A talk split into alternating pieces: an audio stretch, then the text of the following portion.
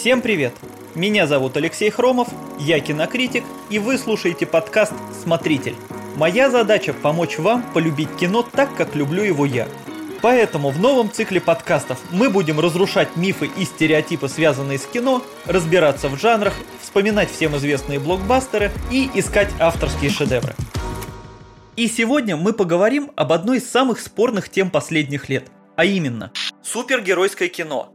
Это все-таки глупое развлечение для детей или же серьезная часть культуры? Ведь тема действительно очень актуальна. В последние годы подобные фильмы и сериалы выходят чуть ли не по десятку в год и постоянно вызывают множество споров. Так, например, в октябре 2019 года режиссер Мартин Скорсезе очень негативно высказался о супергеройском кино. Отвечая на вопрос журналиста издательства Empire о таких фильмах, он сказал «Я их не смотрю.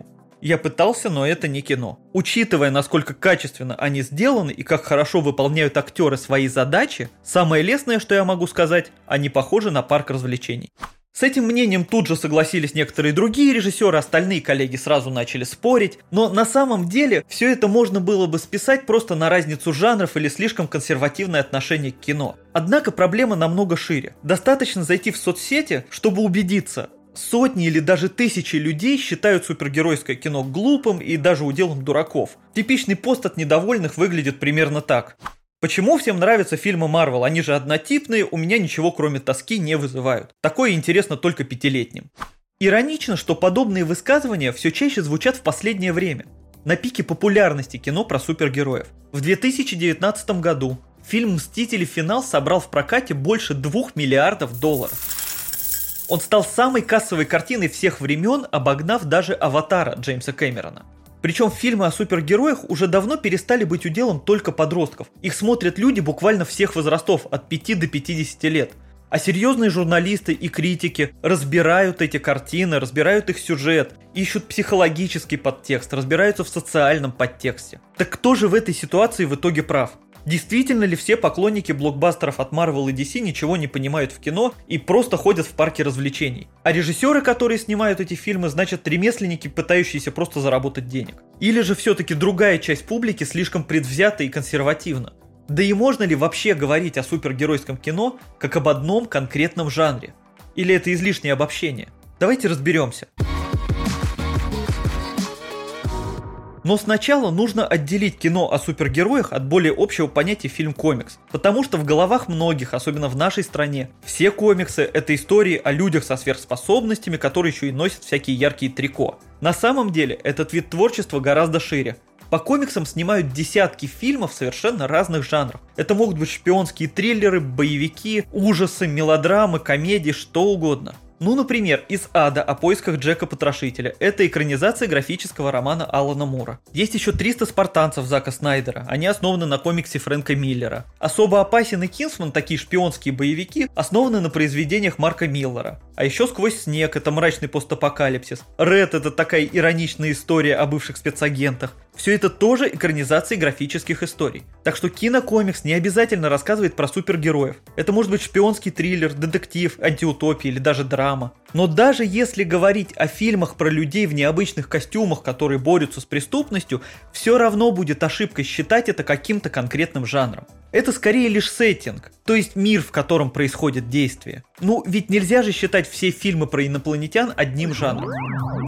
Да, это все фантастика. Но есть Марс атакует, есть Чужой, Нечто, Район номер 9, Прибытие. Совершенно разные фильмы с совершенно разной атмосферой, моралью и подачей. В них даже инопланетяне выглядят совершенно по-разному. И ровно то же самое можно сказать о фильмах про супергероев.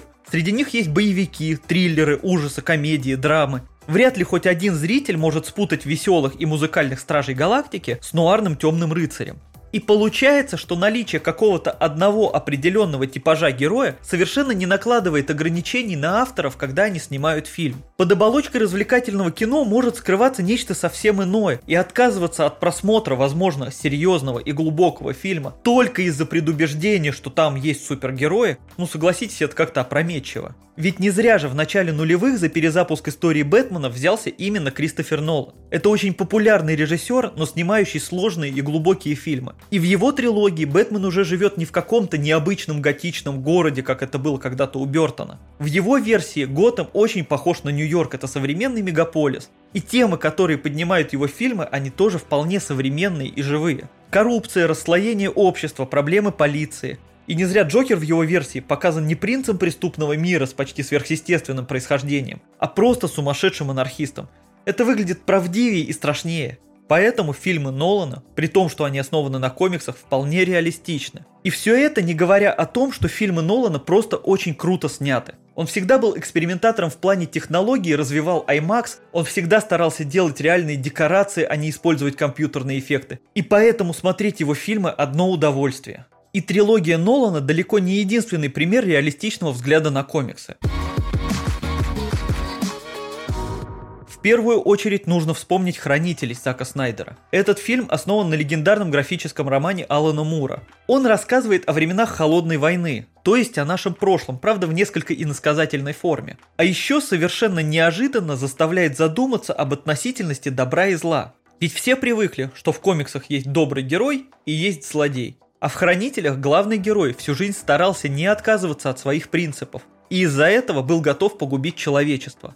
А злодей, ну вроде бы злодей, убил миллионы, но при этом спас миллиарды. Так кто из них был прав? Не правда ли сложноватый вопрос для парка развлечений? И просто невозможно не упомянуть еще и фильм «Логан». Формально это часть киновселенной «Люди Икс», и Росомаху там снова играет всеобщий любимец Хью Джекман, но на самом деле мало кто даже в драме так откровенно и правдиво рассказывает о старости и усталости. Ведь если задуматься, Росомаха – это яркий пример человека, который всю жизнь считал себя одиночкой, но на самом деле жертвовал собой ради других. А потом он постарел и стал просто не нужен. И мало кто в финале этого фильма может сдержать слезы. В залах плакали даже взрослые мужчины, хотя может в первую очередь они. Уж слишком правдиво все получилось. А что не менее важно, сериалы о супергероях тоже не отстают в интересных темах. Для примера можно взять хит 2019 года «Академию Амбреллы» от Netflix. Казалось бы, типичная история семьи супергероев, которые спасают мир от апокалипсиса. Однако, буквально через пару серий зрители понимают, что им показывают драму о детских травмах, об отношениях с родителями. И проблемы главных героев знакомы буквально всем, кто рос в многодетных семьях. Или тем, кого родители с малолетства толкали к успеху, не спрашивая мнения самого ребенка. И прежде чем начать спасать мир, героям нужно разобраться в себе. Им нужно просто научиться прощать своих родных и отпустить уже наконец эти травмы детства. Но это бывает посложнее, чем победить злодея. И это только отдельные примеры отличных и живых историй в мире кино о супергероях. На самом деле их значительно больше, нужно лишь просто перестать судить по обложке и смотреть внимательно. Но главный камень преткновения во всех подобных спорах, конечно же, киновселенная Marvel. Самая масштабная франшиза последних лет. Огромные прибыли, миллионы фанатов, и с другой стороны множество скептиков, которые всячески ругают их фильмы, обвиняют в однотипности, а за обилие спецэффектов даже презрительно называют их мультиками. Как будто понятие мультик это что-то обидное. Ладно, будем честны, многие фильмы Marvel действительно просты и даже наивны. Ну, просто такое развлекательное кино, отдельный пласт культуры. Однако и в них можно найти много интересного, было бы желание. Даже из первых, самых простых частей киновселенной можно почерпнуть много интересной информации. Например, что Капитан Америка был придуман как пропагандистский символ во времена Второй мировой войны. Он должен был повышать патриотический дух американцев. После просмотра фильма Тор кто-то наверняка заинтересуется скандинавской мифологией. И, конечно, узнает, что там все было вообще по-другому. Ну а Халк точно вызовет ассоциации с доктором Джекилом и мистером Хайдом. И, кстати, напомнит перечитать Стивенсона. А более поздние фильмы киновселенной уже поднимают вполне серьезные вопросы. Можно даже взять один из самых спорных примеров для российского зрителя. Фильм «Черная пантера», который у нас многие вообще не восприняли всерьез. Во многом он посвящен проблемам замкнутых стран с архаичными порядками. Есть Ваканда, такое вымышленное государство в Африке, которое скрыто от всех. Оно очень развито технологически, но при этом там царят чуть ли не древние порядки. И именно из-за них на трон смог взойти злодей. То есть получается, что для жителей очень развитой страны устаревшие традиции были важнее прогресса. И это чуть не привело их к краху. Ну а к финалу Черная Пантера уже рассказывает о том, что нужно бы делиться своими разработками с миром. Еще больше споров вызвал фильм «Война бесконечности», в первую очередь из-за злодея Таноса. Ведь у него, по его собственному мнению, были вполне благие намерения. Танос хотел избавить вселенную от голода и перенаселенности, и поэтому планировал уничтожить ровно половину живых существ, причем совершенно честно, в случайном порядке. И забавно, что после выхода фильма появилось множество статей от экономистов и прочих экспертов, которые на полном серьезе объясняли, почему Танос был неправ. Ведь мотивация злодея построена так, что простому зрителю она может показаться логичной. И это тоже очень интересная тема для обсуждений. И если вдуматься, таких историй у Марвел очень много. И неоднозначные злодеи вроде Локи или Гельмута Зема иногда выглядят даже интереснее, чем сами герои. И об их мотивации можно очень долго спорить. Мало того, в фильме «Первый мститель противостояния» вообще появляется идея, что главной опасностью для мира стали сами супергерои. Вот это очень иронично. Но даже для тех, кто совсем уж не приемлет слишком яркие фантастические сюжеты киновселенной Марвел, есть отдушина. Совместно с платформой Netflix студия выпускала несколько сериалов. Среди них знаменитые «Сорви голова» и «Джессика Джонс». Это максимально приземленные и мрачные истории, в которых герои сталкиваются со вполне реалистичными злодеями. Сорви голова, слепой герой с невероятным слухом, в первом сезоне сериала просто пытается спасти свой район от преступности. А Джессика Джонс и вовсе по атмосфере ближе к нуарному детективу. Главная героиня, конечно, обладает суперсилами, но она вообще старается ими не пользоваться и при этом постоянно пребывает в депрессии, мучается от одиночества и много пьет. Это вообще скорее история об эмоциональном насилии и отношениях с абьюзером. И тут уже нет места ни разделению добра и зла, ни тем самым мультяшным спецэффектам.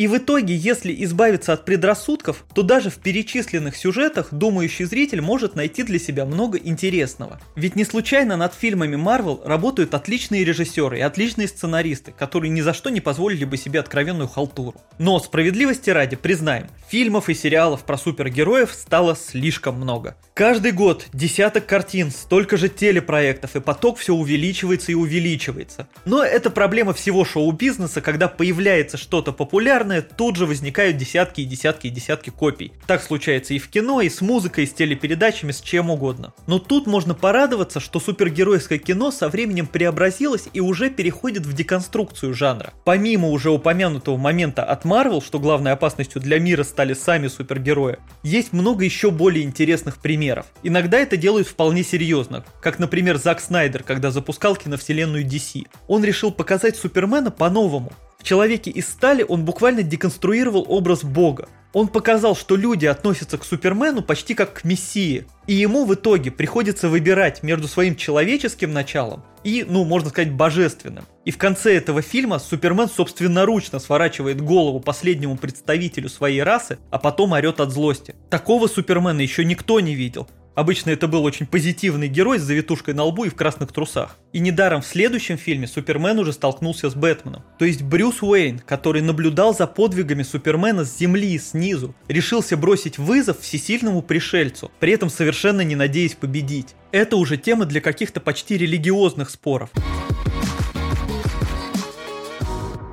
В других случаях авторы уходят в пародийную деконструкцию. Тут, конечно, надо вспомнить Дэдпула. Болтливый наемник не просто ищет злодея, который изуродовал его. Он с самого начала понимает, что он в фильме, напрямую общается со зрителями, а заодно издевается над всеми клише супергеройского кино. И точно так же в «Роковом патруле» злодей с самого начала знает, что он герой сериала. И даже всячески ругает этот сериал. Но, наверное, апофеозом самой иронии можно считать сериал «Пацаны» от Amazon Prime. На фоне постоянных обсуждений нереалистичности супергеройских историй авторы показали, как бы вели себя люди со сверхспособностями в обычном нашем мире. И разумеется, условный Супермен, осознав свои силы в обычном мире, вскоре бы зазнался. Именно это и показали в «Пацанах». Там супергерои превратились в звезд шоу-бизнеса. Они погрязли в пороках, снимаются в кино и вообще ведут себя довольно отвратительно. И с одной стороны, получается, что этот сериал вроде бы продолжает стандартный сеттинг, а с другой стороны он просто издевается над всеми клише подобных проектов. Все это означает лишь, что мир супергеройского кино не стоит на месте – и его нельзя судить по проектам даже пятилетней давности. После очень выгодной финансово, но не слишком удачной в плане отзывов эры Альтрона, даже киновселенная Марвел сильно изменилась. Режиссерам стали давать больше свободы и так появились авторские проекты, типа Стражей Галактики Джеймса Ганна, веселая история о группе космических хулиганов, или даже Тор Рагнарёк Тайки Вайтити, почти откровенной комедии. В этом фильме показали, что даже бог Грома может истерически кричать, когда его стригут. И тем интереснее следить за новыми проектами. Ведь оказывается, что даже знакомые герои в разных фильмах у разных авторов могут выглядеть совершенно противоположным образом. Что еще остается добавить? Опять же, справедливости ради, конечно, есть много плохих или, по крайней мере, посредственных фильмов про супергероев. В пример можно привести «Сталь» с Шакилом Анилом. Сейчас, наверное, вообще никто уже не вспомнит, что был такой фильм. Более яркий пример «Бэтмен и Робин», с Джорджем Клуни в главной роли. 11 номинаций на «Золотую малину» и титул худшего Бэтмена всех времен. Это, конечно, говорит о многом. Да и «Женщина-кошка» с Холли Берри привлекала только образом главной героини. В остальном фильм вышел совершенно провальным. И даже в наши дни есть канал Сидап, который развивает свою вселенную стрелы. Туда входят Флэш, Супергерл, Легенды завтрашнего дня и многое другое. Эти сериалы давно уже стали символом дурного вкуса и плохих спецэффектов. Однако их смотрят и продолжают выпускать, ну это, наверное, можно считать каким-то супергеройским аналогом мыльных опер. Некоторым людям просто нравится такая жвачка, которую можно смотреть не очень внимательно. Но дешевые и неудачные проекты есть буквально в любом жанре. Каждый год в прокате проваливаются десятки комедий или ужастиков и даже драм. Это нормальный процесс, который помогает выделить хорошее кино среди посредств качественного и откровенно плохого. И поэтому остается только повторить. К фильмам о супергероях не стоит относиться предвзято. Хороший режиссер, получив в свои руки интересный сценарий, крутых актеров и большой бюджет, всегда может снять какую-то свежую и не банальную историю. И в итоге зритель будет не только наслаждаться красивой картинкой и динамичным сюжетом, но и получит пищу для размышлений, даже в супергеройских фильмах. Смотрите хорошее и авторское кино, ищите то, что близко именно вам, и не забудьте подписаться на наш подкаст. Слушайте нас на всех удобных платформах, комментируйте, ставьте лайки и звездочки, а я с вами прощаюсь. Пока.